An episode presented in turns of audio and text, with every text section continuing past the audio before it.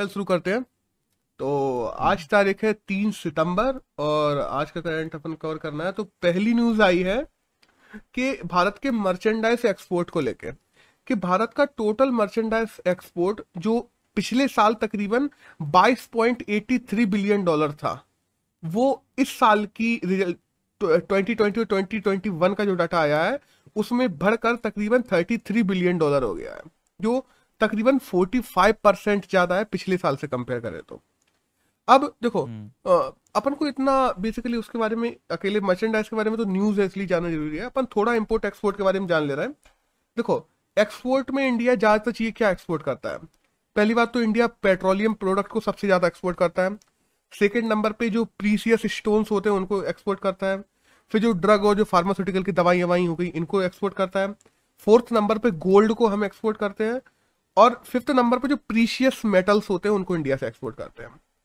और top five countries की अगर बात करें, जिनमें हम सबसे ज़्यादा एक्सपोर्ट करते हैं तो तो वो है यूएसए यूएई चाइना हांगकांग और अपना सिंगापुर अब इंपोर्ट की बात करें तो इंडिया टॉप इंपोर्ट में करता है, सबसे ज़्यादा तो क्रूड ऑयल अपन इंपोर्ट करते हैं। सेकंड नंबर पे गोल्ड इंपोर्ट करते हैं। थर्ड पे पेट्रोलियम प्रोडक्ट इंपोर्ट करते हैं। फोर्थ पे कोल इंपोर्ट करते करते हैं और फिफ्थ नंबर पे आता है कोक, जो बेवरेजेस प्रोडक्ट होते हैं, कोक बेवरेजेस उनको। और टॉप इंपोर्टर्स की कहा जाए, जिन देशों से हम करते हैं तो सबसे ज़्यादा तो अपन चाइना से इंपोर्ट करते हैं। सेकंड नंबर पे यूएसए है थर्ड पे यूएई है, और फोर्थ पे सऊदी अरेबिया मतलब टॉप पे देखा जाए ना तो यही तीन है यूएसए यूएई और चाइना। और बस एक्सपोर्ट और इंपोर्ट में उनका स्टेटिक्स आगे पीछे हो जाते हैं दैट्स ऑल और बाय द वे अगर अपन ट्रेड डेफिसिएट की बात करें तो हम यूएसए से हमेशा सरप्लस में रहते हैं ट्रेड में। अपन यूएसए को एक्सपोर्ट ज़्यादा करते हैं इन कंपेयर टू इम्पोर्ट और अगर डेफिसिएट की बात करें तो चाइना से हम लोग डेफिसिएट में ज़्यादा रहते हैं। और थोड़ा ट्रेड डेफिसिएट की बात करें तो बेसिकली इंडिया का ट्रेड डेफिसिएट हमेशा से तकरीबन तकरीबन 200 250 बिलियन डॉलर चलता है। लेकिन पिछले साल 2021 में सबसे कम ट्रेड डेफिसिट रहा, जो तकरीबन दो ढाई सौ बिलियन डॉलर होता है, वो केवल और केवल 7.8 बिलियन डॉलर रहा। हम लोगों ने ज़्यादा कोई चीज़ें मंगाई ही नहीं विदेशों से पिछले साल तो। और टोटल अगर पिछले साल की बात करें तो 439.64 बिलियन डॉलर का तो हम लोगों ने एक्सपोर्ट किया है और 447.44 का इंपोर्ट किया है। तो तकरीबन 7.8 बिलियन डॉलर का ही ट्रेड डेफिसिट रहा। और जितना कम ट्रेड डेफिसिएट होता है उतना ही ज़्यादा अच्छा होता है किसी भी देश के लिए। बट देखो भैया ना कोरोना चल रहा था इसलिए हम लोगों ने चीज़ें कम मंगाई। और अ, हम देखते हैं ना क्रूड ऑयल नाम से ही देख लो क्रूड ऑयल पेट्रोलियम प्रोडक्ट इन चीज़ों को हम लोग इम्पोर्ट ज़्यादा करते हैं। कोल और ज़्यादा ऊर्जा की ज़रूरत ही नहीं पड़ी क्योंकि आधे से ज़्यादा साल तो लॉकडाउन लॉकडाउन चलता रहा हर जगह। तो उस वजह से हम लोगों का ये ट्रेड डेफिसिट इतना कम हुआ है वो इस साल बढ़ जाएगा तुम देख लेना वहीं पे लौट के आ जाएगा। तो ओवरऑल ये डाटा आया था कि इंपोर्ट एक्सपोर्ट का तो मैंने कवर कर दिया ठीक है? अब नेक्स्ट न्यूज़ की बात करते हैं तो एक आई है अफ़गानिस्तान को लेकर कि ये भी फ्रंट फ्रंट पेज पे ही है, छोटी सी, कि अफ़गानिस्तान के साथ जो अपनी कतर दोहा में अभी मीटिंग हुई है कतर की राजधानी दोहा में, उस मीटिंग के बाद अफ़गानिस्तान के साथ में हमारा एक पैक्ट पे साइन हुआ है, जिसमें उसने साफ़ कह दिया है कि हम टेररिज्म को किसी भी तरीके से बढ़ावा नहीं देंगे और टेररिज्म को अपने यहाँ पनपने नहीं देंगे। अब लेकिन बदले में उसने इंडिया से ये चाहा है कि इंडिया उसको रिकॉग्नाइज करे। अब इंडिया के सामने प्रॉब्लम ये है कि इंडिया एक्सेप्ट देखो, ना एक्सेप्ट करता हो तो हमें उसको टेररिज्म ऑर्गेनाइज मानना पड़ेगा कि ये टेररिस्ट ऑर्गेनाइजेशन है, ठीक है? क्योंकि देखा जाए, इंडिया में मीडिया ग्रुप्स वगैरह ने उसको इमेज भी टेररिस्ट ऑर्गेनाइजेशन के रूप में ही किया है। बाय द वे याद रखना इंडियन गवर्नमेंट ने कभी भी तालिबान को ऑन ऑफिशियल नोट कभी भी टेररिस्ट ऑर्गेनाइजेशन नहीं कहा है अभी तक। केवल और केवल मीडिया आउटलेट्स में चल रहा है ये सब। तो इंडिया ने इंडिया या तो उसको टेररिस्ट ऑर्गेनाइजेशन घोषित कर दे या अगर उसको एक्सेप्ट करती है तो फिर इंडिया के पास में वो प्रॉब्लम जा, आ जाती है कि तालिबान का जो डेप्यूटी हेड है हक्कानी उसकी प्रॉब्लम आ जाती है क्योंकि वो टेररिस्ट है उसने प्लेन्स वगैरह हाईजेक किए थे। प्रो हक्कानी की वजह से याद हो यूएसए यूएसए के मिलिटेंट्स को उसने पकड़ लिया था फिर उनको जो अपने लोगों को छुड़ाने के लिए यूएसए ने हक्कानी को उसके लोग वापस लौटाए थे। तो वो सब चीज़ें भी हुई हैं। तो हक्कानी तो एक टेररिस्ट है ना ब्रो पूरी तरीके से। तो अगर हम तालिबान को रिकॉग्नाइज करते हैं तो दूसरी तरफ़ हम हक्कानी को भी रिकॉग्नाइज कर देंगे क्योंकि उनकी इंटर गवर्नमेंट में वो भी है। तो इंडिया दोनों तरफ़ से फंसा हुआ है। अब आगे देखने वाली बात होगी कि इंडिया करता क्या अब एक नेक्स्ट न्यूज़ की बात करते हैं तो ये तो बहुत छोटी सी न्यूज़ है, हर जगह कल मीडिया आउटलेट्स में और हर जगह सोशल मीडिया पे भी चली है, कि जो सिद्धार्थ शुक्ला थे, जो बिग बॉस 15 के बिग बॉस 13 के विनर हैं बाय द वे और एक बालिका वधु करके एक सीरियल आता था, उससे उनको फेम मिला था बहुत ज़्यादा तो उनका कल निधन हो गया हार्ट अटैक की वजह से। और बाय द वे इसमें ज़्यादातर जो डॉक्टर्स का मानना है, वो यही स्टेप्स लगाए जा रहे हैं कि केवल इस वजह से नहीं हुआ कि मतलब हार्ट अटैक के मेन जो रीजंस हैं, वो यही लगाए जा रहे हैं कि ओवर एल्कोहल पीना या सिगरेट वगरेट करना इन सब वजह से उनको हार्ट प्रॉब्लम्स थी पहले से जो हार्ट अटैक पड़ गया। अब एक नेक्स्ट न्यूज़ की बात करते हैं। वो आई है लोकसभा के डिप्यूटी स्पीकर को लेकर ब्रो हम लोग देखते हैं ना, पिछले तकरीबन ढाई साल से लोकसभा के डेप्यूटी स्पीकर की सीट खाली पड़ी है। क्योंकि लोकसभा के डेप्यूटी स्पीकर के रूप में किसी को भी चुना ही नहीं जा रहा। अपने इंडिया में देखा जाए तो कॉन्स्टिट्यूशन के आर्टिकल 93 के अंतर्गत हम लोग लोकसभा में स्पीकर और डेप्यूटी स्पीकर को चुनते हैं। और इनको शपथ कौन दिलाता है? प्रोटेम स्पीकर दिलाता है। और प्रोटेम थोड़ा स्टार्टिंग से बात कर ले तो जब भी कोई नई सरकार चुन के जाती है तो उसका सबसे जो वरिष्ठ आदमी होता है, उसको प्रोटेम स्पीकर बना दिया जाता है। उसकी ये ड्यूटी होती है कि सारे लोकसभा के लोगों को और लोकसभा का जो अध्यक्ष है और जो उपाध्यक्ष है मतलब स्पीकर चेयरमैन और डेप्यूटी चेयरमैन उन दोनों को दिलवाए शपथ। अब यहाँ पे क्या हुआ ना प्रोटेम स्पीकर ने अपनी वो चीज़ निभाई नहीं और आर्टिकल 93 के तहत जो प्रोटेम स्पीकर को डेप्यूटी स्पीकर को नियुक्त करना था उसने करवाया नहीं। और तब से लेके अभी तक डेप्यूटी स्पीकर की नियुक्ति ही नहीं हुई है। तो इसको लेके कोर्ट में एक पिटीशन फ़ाइल कर दी गई है कि अभी तक डेप्यूटी स्पीकर की नियुक्ति क्यों नहीं की गई? अब इस पर कोर्ट फैसला लेगा कोर्ट जहाँ तक कहेगा कि जल्दी से जल्दी करवाओ। बाय द वे एक थोड़ी सी बात कर ले डेप्यूटी स्पीकर के बारे में। तो जब तक टेंथ लोकसभा थी ना अपनी, तब तक स्पीकर और और उप स्पीकर एक तरीके से कह लें, जो डेप्यूटी स्पीकर, वो दोनों के दोनों लीडिंग पार्टी के होते थे। बट इलेवेंथ लोकसभा से ऐसा रिजोल्यूशन पारित करके और आपस में भी, देखो काइंड ऑफ़ ऑफिशियल नहीं है ये चीज़। कहीं पे भी लिखी नहीं है कोई एक्ट नहीं है।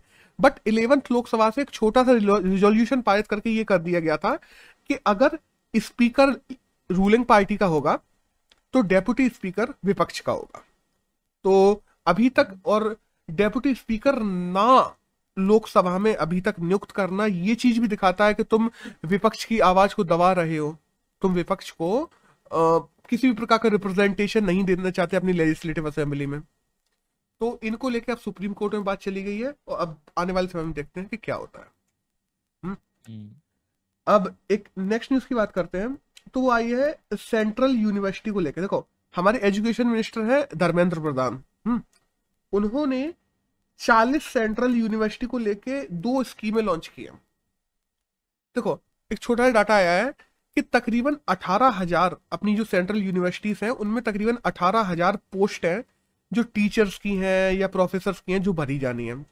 उनमें से तकरीबन साठ हज़ार पोस्ट मतलब तकरीबन थर्टी थ्री परसेंट पोस्ट खाली पड़ी हैं। अब ना हम्म। उनने दो स्कीमें लॉन्च की इन प्रॉब्लमों को हाल के लिए सॉल्व करने के लिए अपने धर्मेंद्र प्रधान ने। पहली स्कीम का नाम है ग्लू ग्रांट स्कीम। अब ग्लू ग्रांट स्कीम क्या है? कि आपस में जो रिसोर्सेस हैं वो यूनिवर्सिटी शेयर करे। आपस में जो उनके टीचर्स हैं, एक से दूसरे में भी जाके लेक्चर्स ले लें कुछ दिन, उसके इधर आके लेक्चर्स ले लें कुछ दिन तो आपस में रिसोर्सेस को आदान प्रदान करें, जिससे किसी भी यूनिवर्सिटी का करिकुलम रुके नहीं, उनकी पढ़ाई अड़ाई रुके नहीं, हाल के लिए, जब तक नए प्रोफेसर को नियुक्त नहीं किया जाता। और दूसरी एक स्कीम लॉन्च की गई है, जिसका नाम है अकेडमिक क्रेडिट बैंक स्कीम अब अकेडमिक क्रेडिट बैंक स्कीम क्या है? कि जितनी भी सेंट्रल यूनिवर्सिटी है, वो अपने यहाँ क्रेडिट बैंक स्कीम लॉन्च करें इंडिया में, जिससे अगर कोई, मान लो बच्चा है, वो किसी एक पर्टिकुलर स्ट्रीम में ग्रेजुएशन या पोस्ट ग्रेजुएशन कर रहा है और वो बीच में एक साल बाद, डेढ़ साल बाद छोड़ देता है तो उसको डिग्री ना देकर एक पर्टिकुलर क्रेडिट के रूप में एक डिग्री दी जाए। वो क्रेडिट कम से कम उसके पास में ऐसा होगा कि हाँ ये आधी हमने डिग्री की है तो अगली बार जब वो कहीं पे ग्रेजुएशन करने जाए या किसी और स्ट्रीम में जाए तो जो चीज़ें उस क्रेडिट में उसने पहले से पढ़ रखी हैं वो ना पढ़ाया जाए और उसके एक दो साल बच सके। तो इसके लिए अकेडमिक क्रेडिट बैंक स्कीम भी लॉन्च की गई है अपने धर्मेंद्र प्रधान द्वारा। तो ये दो स्कीम है जो हाल में लॉन्च की गई। अब एक छोटी सी न्यूज़ और है कि डिफेंस एक्सपो जो ज़्यादातर हम देखते हैं लखनऊ में होता है इस बार डिफेंस एक्सपो गांधीनगर गुजरात में कराने की बात चल रही है जो 10 से 13 मार्च 2022 के बीच में होगा अगले साल। तो दैट्स ऑल इस न्यूज़ में तो इतना ही था। एक नए हम्म, एक नेक्स्ट न्यूज़ की बात करते हैं जो शैलेंद्र सिंह को लेके आई है कि शैलेंद्र सिंह ने ऐसी तीन टर्टल स्पीसीज जो कि एंडेंजर्ड थी जो कि हम देखते हैं रेड डाटा बुक में भी एंडेंजर्ड है और इंडिया की वाइल्ड लाइफ जो प्रोटेक्शन एक्ट है उसमें भी एंडेंजर्ड है। तो ऐसी तीन टर्टल स्पीसीज को शैलेंद्र सिंह ने कंजर्व किया और उनकी जो आबादी है वो इंडिया में बढ़ाने के लिए काम किया है। तो इसके लिए जो global award for turtle conservation है, वो इस साल पहली बार किसी भारतीय को दिया जा रहा है, जिसका नाम है शैलेंद्र सिंह तो दैट्स ऑल इतना छोटा चीज़ थी जो आपने न्यूज़ में जाने की हुई थी। और बाय द वे हाँ अपने एक फॉर्मर मिनिस्टर है, जिनका नाम है चंदन मिश्रा जो बाय द वे पहले बीजेपी में थे, फिर अभी टीएमसी में चले गए थे दो साल पहले। तो चंदन मिश्रा का निधन भी हो गया है कल। तो ये भी एक छोटी न्यूज़ है, क्योंकि वो फॉर्मर मिनिस्टर रहे, इसलिए हमारे एग्ज़ाम के लिए ज़रूरी हो जाती है ये न्यूज़ हम्म। एक नेक्स्ट न्यूज़ की बात करते हैं तो आइए आयरलैंड को लेकर। कि आयरलैंड ने क्या है ना, आयरलैंड ने भी व्हाट्सएप पे 2000 करोड़ रुपए का फाइन लगा दिया है। और किसको लेके? अपने डाटा प्रोटेक्शन रूल्स को लेके। ब्रो व्हाट्सएप हम ज़्यादातर देखते हैं वो अपने फेसबुक के साथ में डाटा शेयर करता है। हम्म। और आयरलैंड के डाटा प्रोटेक्शन रूल्स के अंतर्गत ये है कि कोई भी कंपनी कोई भी ऐप किसी दूसरे ऐप या कंपनी के साथ में अपना डाटा शेयर नहीं करेगा। और इसी के चलते व्हाट्सएप पे तकरीबन 2000 करोड़ का फाइन लगाया गया है आयरलैंड के द्वारा। अब देखो एक टाइम था ब्रो आयरलैंड की थोड़ी हिस्ट्री की बात करें तो एक टाइम था जब आयरलैंड में लोग रुक नहीं रहे थे क्योंकि आयरलैंड में किसी भी प्रकार की कोई फैक्ट्री नहीं थी प्रोडक्शन नहीं था जॉब्स नहीं थी लोगों के लिए। लोग आयरलैंड से निकल रहे थे, अगर अपन, हम लोग नाइन्टीज के समय में देखते हैं। लोग आयरलैंड छोड़ छोड़ के जा रहे थे उनकी पॉपुलेशन जो अच्छी इलिट पॉपुलेशन थी, वो तो भागी जाएगी ना देश से, ऐसे सिंपल सी बात है, जहाँ पे अपॉर्चुनिटीज़ ना हो। अब आयरलैंड ने उसके लिए क्या किया था? उस समय अपने एजुकेशन पे काम किया कि अपने लोगों को स्किलफुल बनाया, अपने वहाँ के लोगों को स्किल दी, वहाँ के लोगों को एजुकेटेड किया। और दूसरा, अपने यहाँ टैक्सेशन को कम किया। इन कंपेयर टू और, और देशों के। जब किसी भी देश में टैक्सेशन कम होते हैं तो दूसरे देश वहाँ पे आके निवेश करने की कोशिश करते हैं। क्योंकि सिंपल सी बात है तुम जब 10-15 परसेंट टैक्स पे किसी को फैक्ट्री लगा लेने दोगे और वहीं और देश यूएसए जैसे जो तकरीबन 60-60 परसेंट टैक्स ले लेते हैं तो कौन सा देश ज़्यादा प्रेफर करेगा कोई भी कंपनी तो इसलिए हम देखते हैं आज बड़ी बड़ी कंपनियों के जो फैक्ट्रियाँ हैं वो आयरलैंड में है और ऊपर से उन्होंने अपने लोगों को एजुकेट किया तो लोग आज इतने स्किलफुल हो गए हैं वहाँ के कि जो कंपनियाँ आती हैं तो उनको स्किल्ड वर्कर्स के लिए बाहर नहीं जाना पड़ता। लोग एजुकेटेड भी है, वहाँ का टैक्स भी कम है जो इन्वेस्टर्स को ऑटोमेटिकली अट्रैक्ट करता है अपनी तरफ़। तो ओवरऑल बस आयरलैंड के बारे में मुझे थोड़ा याद आ गया तो मैंने बता दिया कि आयरलैंड ये दिखाता है कि एजुकेशन कितना बड़ा मुख्य रोल निभाता है किसी भी देश की उन्नति को लेकर जिस भी देश में एजुकेशन अच्छी होती है, उस देश में ओवरऑल देश बढ़ता ही जाता है। तो दैट्स ऑल इस न्यूज़ में यही था। हुँ? हाँ, अब नेक्स्ट न्यूज़ की बात करते हैं कि चाइना को लेके आइए। कि चाइना ने अपने यहाँ जो रियलिटी टैलेंट शोज़ नहीं होते गाना गाने के डांस करने के डीआईडी फलाने का जैसे इंडिया में चलते हैं ऐसे टाइप के सारे के सारे रियलिटी टैलेंट शो पे बैन लगा दिया है चाइना में उसका कहना चाइना का ये है कि देश भावना को नुकसान पहुँचता है ऐसे शोज़ से।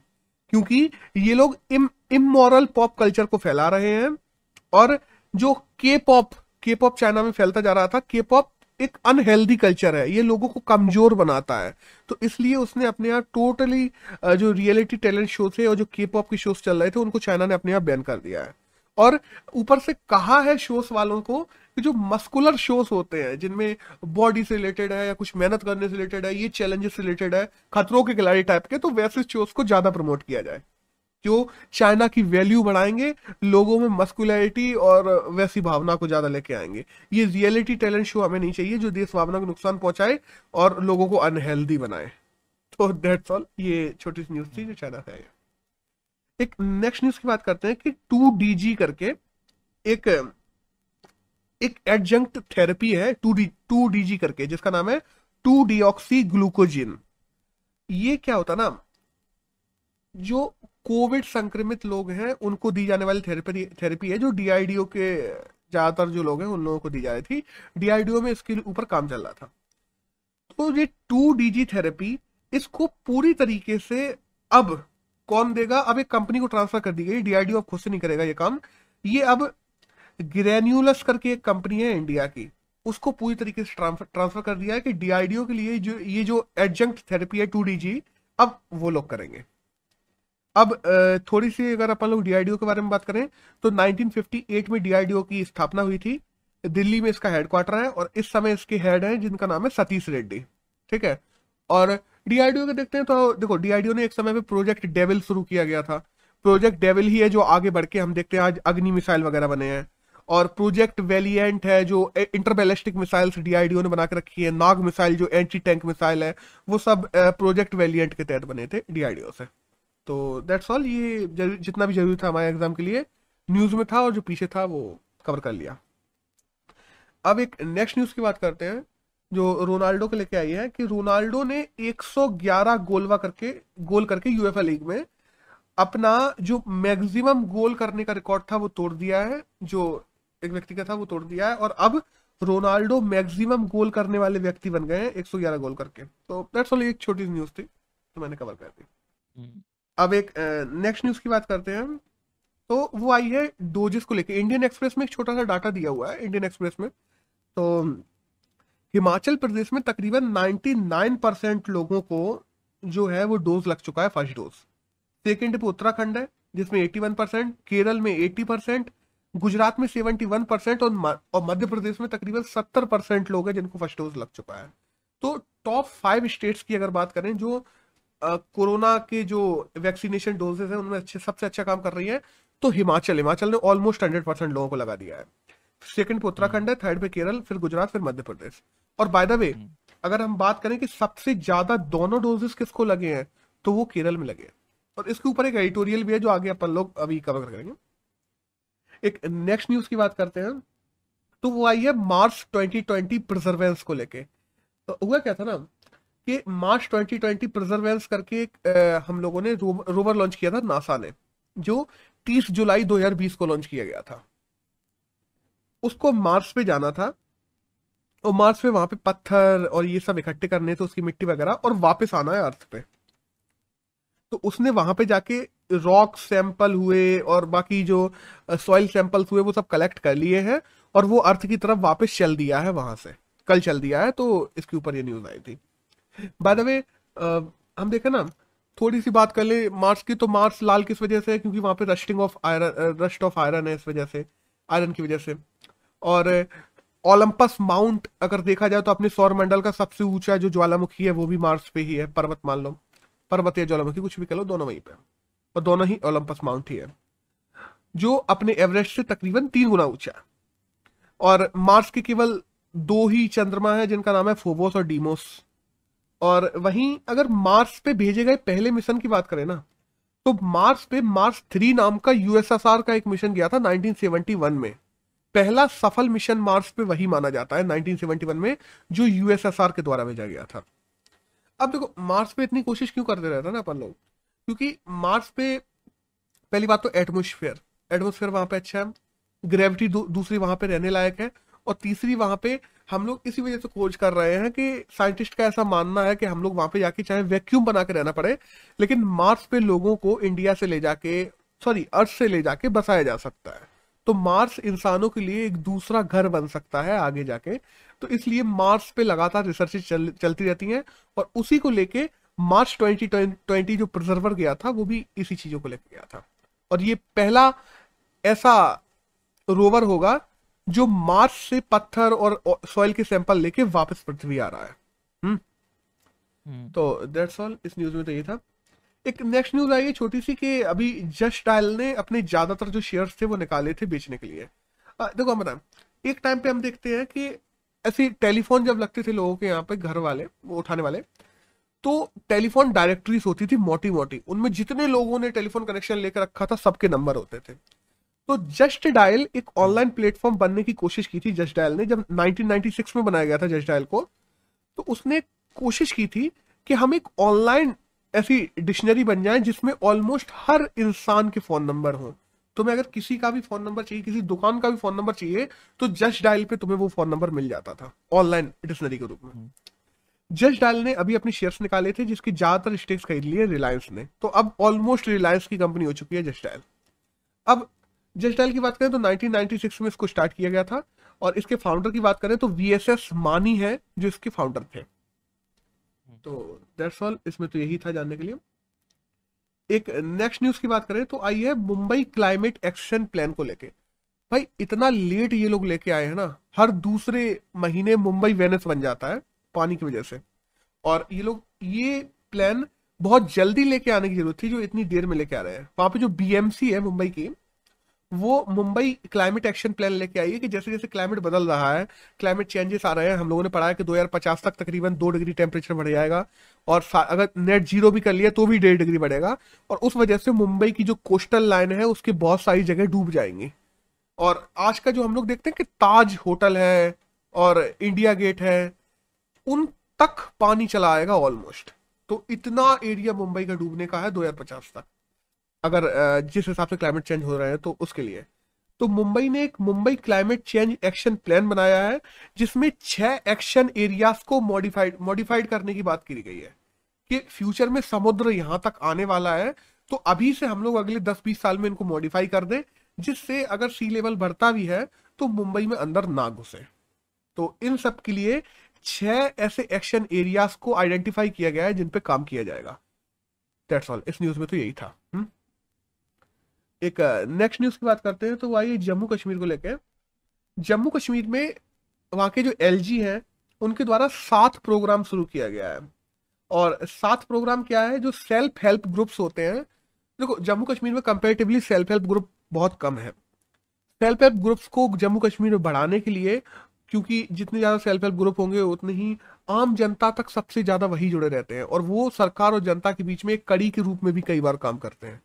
तो अगले दो तीन साल में तकरीबन तकरीबन चौदह हज़ार से ज़्यादा सेल्फ हेल्प ग्रुप बनाने की बात की गई है, जो कि अभी सात प्रोग्राम के तहत बनाए जाएँगे सरकार के द्वारा। सरकार उनको इंसेंटिवाइज करेगी लोगों को कि तुम लोग सेल्फ हेल्प ग्रुप बनाओ और ग्राउंड पे उनसे काम भी करो।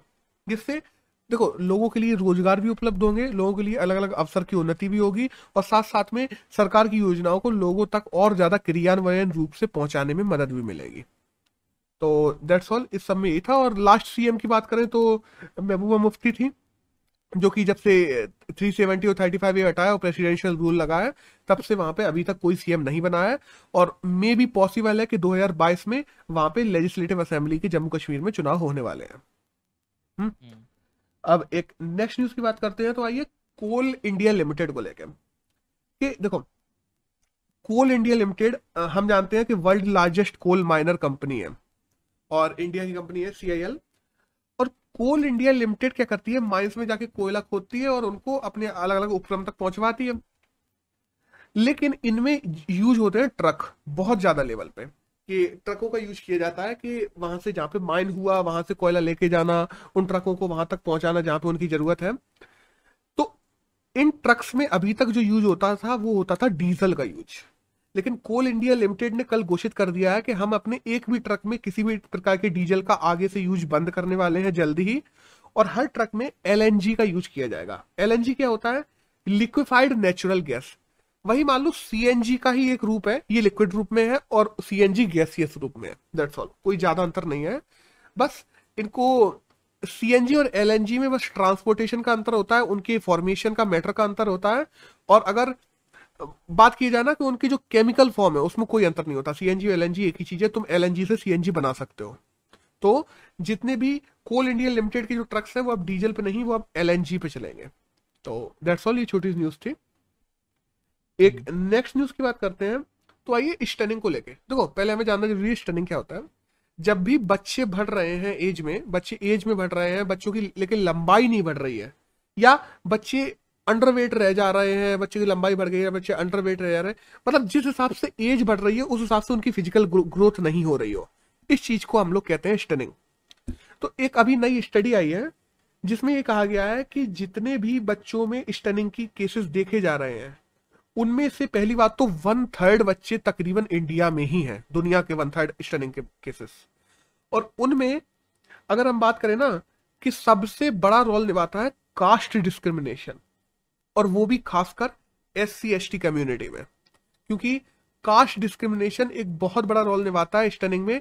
जब कास्ट डिस्क्रिमिनेशन होता है तो आंगनवाड़ी के लोग, जैसे मान लो एक जनरल का लोग है, कोई भी एक जनरल का व्यक्ति है जनरल की महिला है जो प्रेग्नेंट है, उसके पास में आंगनवाड़ी अपनी फैसिलिटीज़ को ज़्यादा अच्छे तक पहुँचा पाती हैं। वो लोग जाती हैं, उनके घर जाती हैं, मिलती हैं, उनको लेके आती हैं। लेकिन वहीं एस सी जो है, उनके साथ में आज भी कास्ट डिस्क्रिमिनेशन को लेके ऐसी चीज़ें हैं जिन वजह से ना तो आंगनवाड़ी और ना ही सरकारी जो योजनाएँ चल रही हैं उन तक सही से पहुँच पाती हैं। उन वजह से उनमें माल माल न्यूट्रिशन रह जाता है और जब बच्चा पैदा होता है तो वो स्टनिंग का शिकार हो जाता है। तो स्टनिंग की बहुत बड़े केसेस जो इंडिया में है वन थर्ड केसेस पूरी दुनिया में, उनमें सबसे बड़ा रोल निभा रहा है कास्ट डिस्क्रिमिनेशन ये एक स्टडी निकली है अभी तो उसमें लिखा, दोबारा कर दे रहा एक स्कीम लॉन्च की गई है पंजाब गवर्नमेंट के द्वारा, जिसका नाम है innovation mission Punjab I am Punjab. इस स्कीम के तहत क्या है ना कि पंजाब में स्टार्टअप्स को बूस्ट देने के लिए काम किया जाएगा। जो इन्वेस्टर्स हैं उनको अट्रैक्ट किया जाएगा पंजाब की तरफ़। पंजाब गवर्नमेंट अपनी सरकारी लैंड देगी नए स्टार्टअप्स को, समझ, सरकारी गवर जो लैंड है, उसको मिनिमम दामों पे स्टार्टअप्स को बेचा जाएगा। और स्टार्टअप्स को मतलब सरकारी जो दाम होते हैं, उन पे लैंड उपलब्ध करवाई जाएगी और इन्वेस्टर्स को अट्रैक्ट किया जाएगा जो पंजाब में आए, उन स्टार्टअप्स में अपना पैसा लगाएँ और पंजाब में स्टार्टअप्स और इंडस्ट्रियलाइजेशन है, उसको और ज़्यादा बढ़ावा दिया जा सके। क्योंकि हम दूसरी तरफ़ देखते हैं ना, अभी कुछ दिनों पहले हमने बात की थी कि जो पराली होती है, केवल और केवल पंजाब में जो पराली जला दी जाती है, उसमें इतना पोटेंशियल है कि वो हर साल तकरीबन एक हज़ार करोड़ करोड़ रुपए से ज़्यादा कमा के दे सकती है। तो इन चीज़ों के लिए ही ज़्यादातर पराली पे ही फोकस करके Punjab government I am Punjab mission को लेके आई है। तो दैट्स ऑल इसमें तो यही था।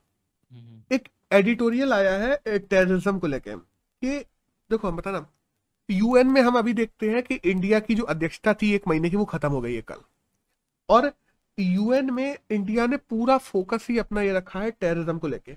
हम लोगों ने एक रिजोल्यूशन पारित करवाया है अपनी अध्यक्षता में जिसका नाम है UNSC resolution two J nine three तो ये रिजोल्यूशन अपना पारित करवाया गया है इंडिया के द्वारा वहाँ पे अध्यक्षता में जिसमें मोन फोक, मेन फोकस ही इस पे है कि जो तालिबान आ रहा है वो टेररिज्म को कंडेम करे पूरी दुनिया मिलकर टेररिज्म को कंडेम करे और ह्यूमन राइट्स को बढ़ावा दे।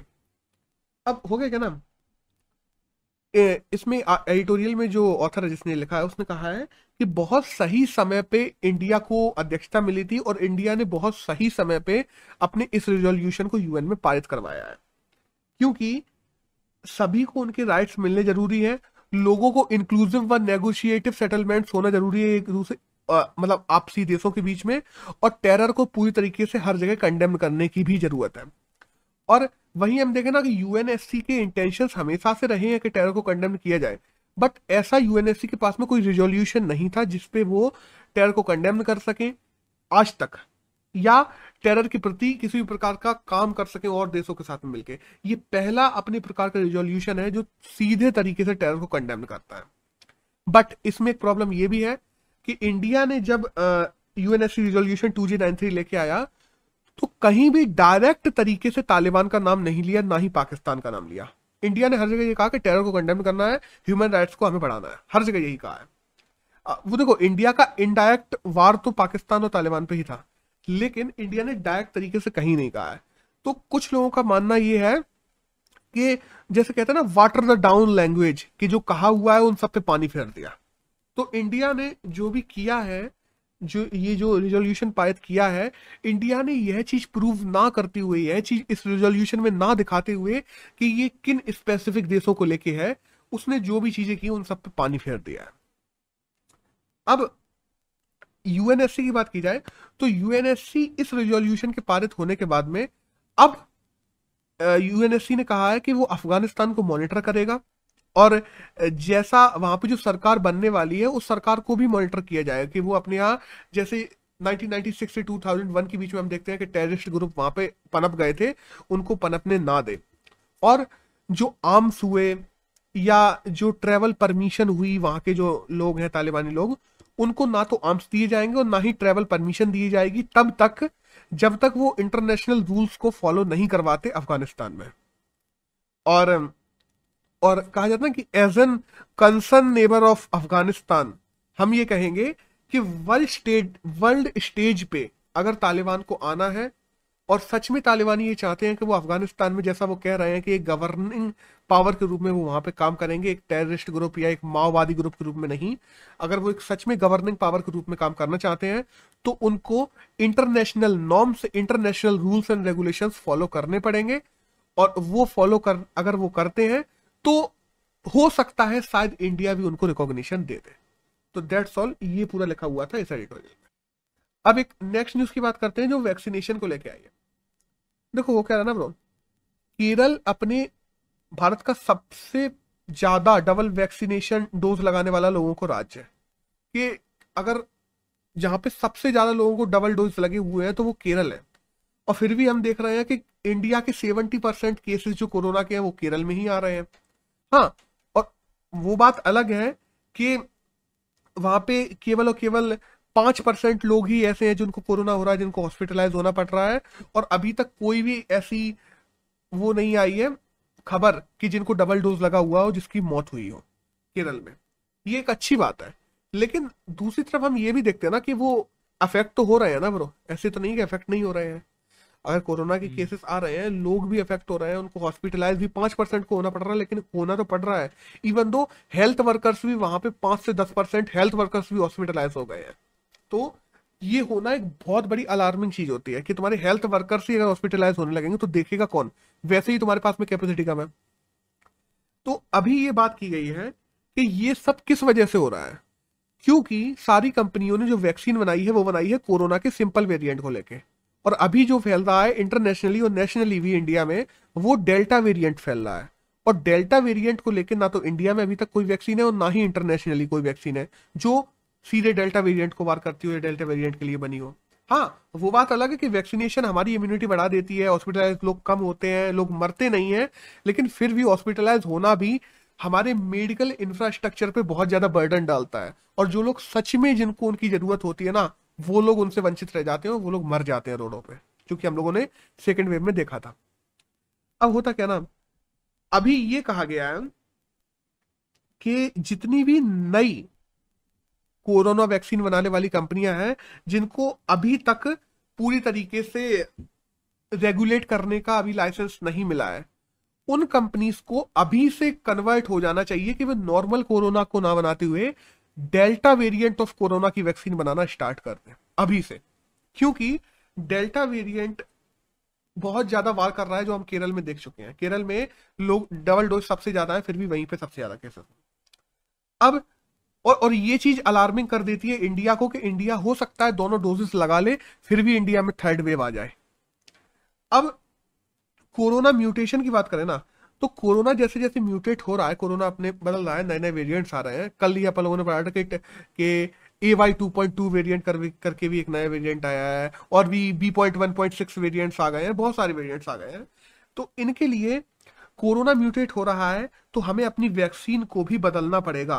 और इंटरनेशनली नेशनली डेल्टा वेरिएंट के ऊपर एक पर्टिकुलर वैक्सीन को डेवलप करना पड़ेगा क्योंकि अभी वास्टली कही जाए ना तो वास्टली डेल्टा वेरिएंट ही है जो फैल रहा है। अब इंडिया में बात की जाए ना, कि इंडिया में कौन ट्रैक करता है कि म्यूटेशन हो रहा है इनमें? तो जो इंडिया की अथॉरिटी है, जिसका नाम है Indian SARS CoV two genomics consortium जिसका शॉर्ट फॉर्म में इसका नाम है I N S A C O V INSACOG तो ये कंपनी है जो इंडिया में काम कर रही है, जो इंडिया में, कोरोना में होने वाले म्यूटेशंस को आइडेंटिफाई करती है। और उनकी वलनरेबिलिटी बताती है कि ये इतना वलनरेबल है और ये इतना नहीं है। ये लोगों को इतना ज़्यादा नुकसान पहुंचाएगा, ये इतना ज़्यादा नुकसान नहीं पहुंचाएगा। ये खुद से खत्म हो जाएगा, ये लंबे समय तक बना रहेगा।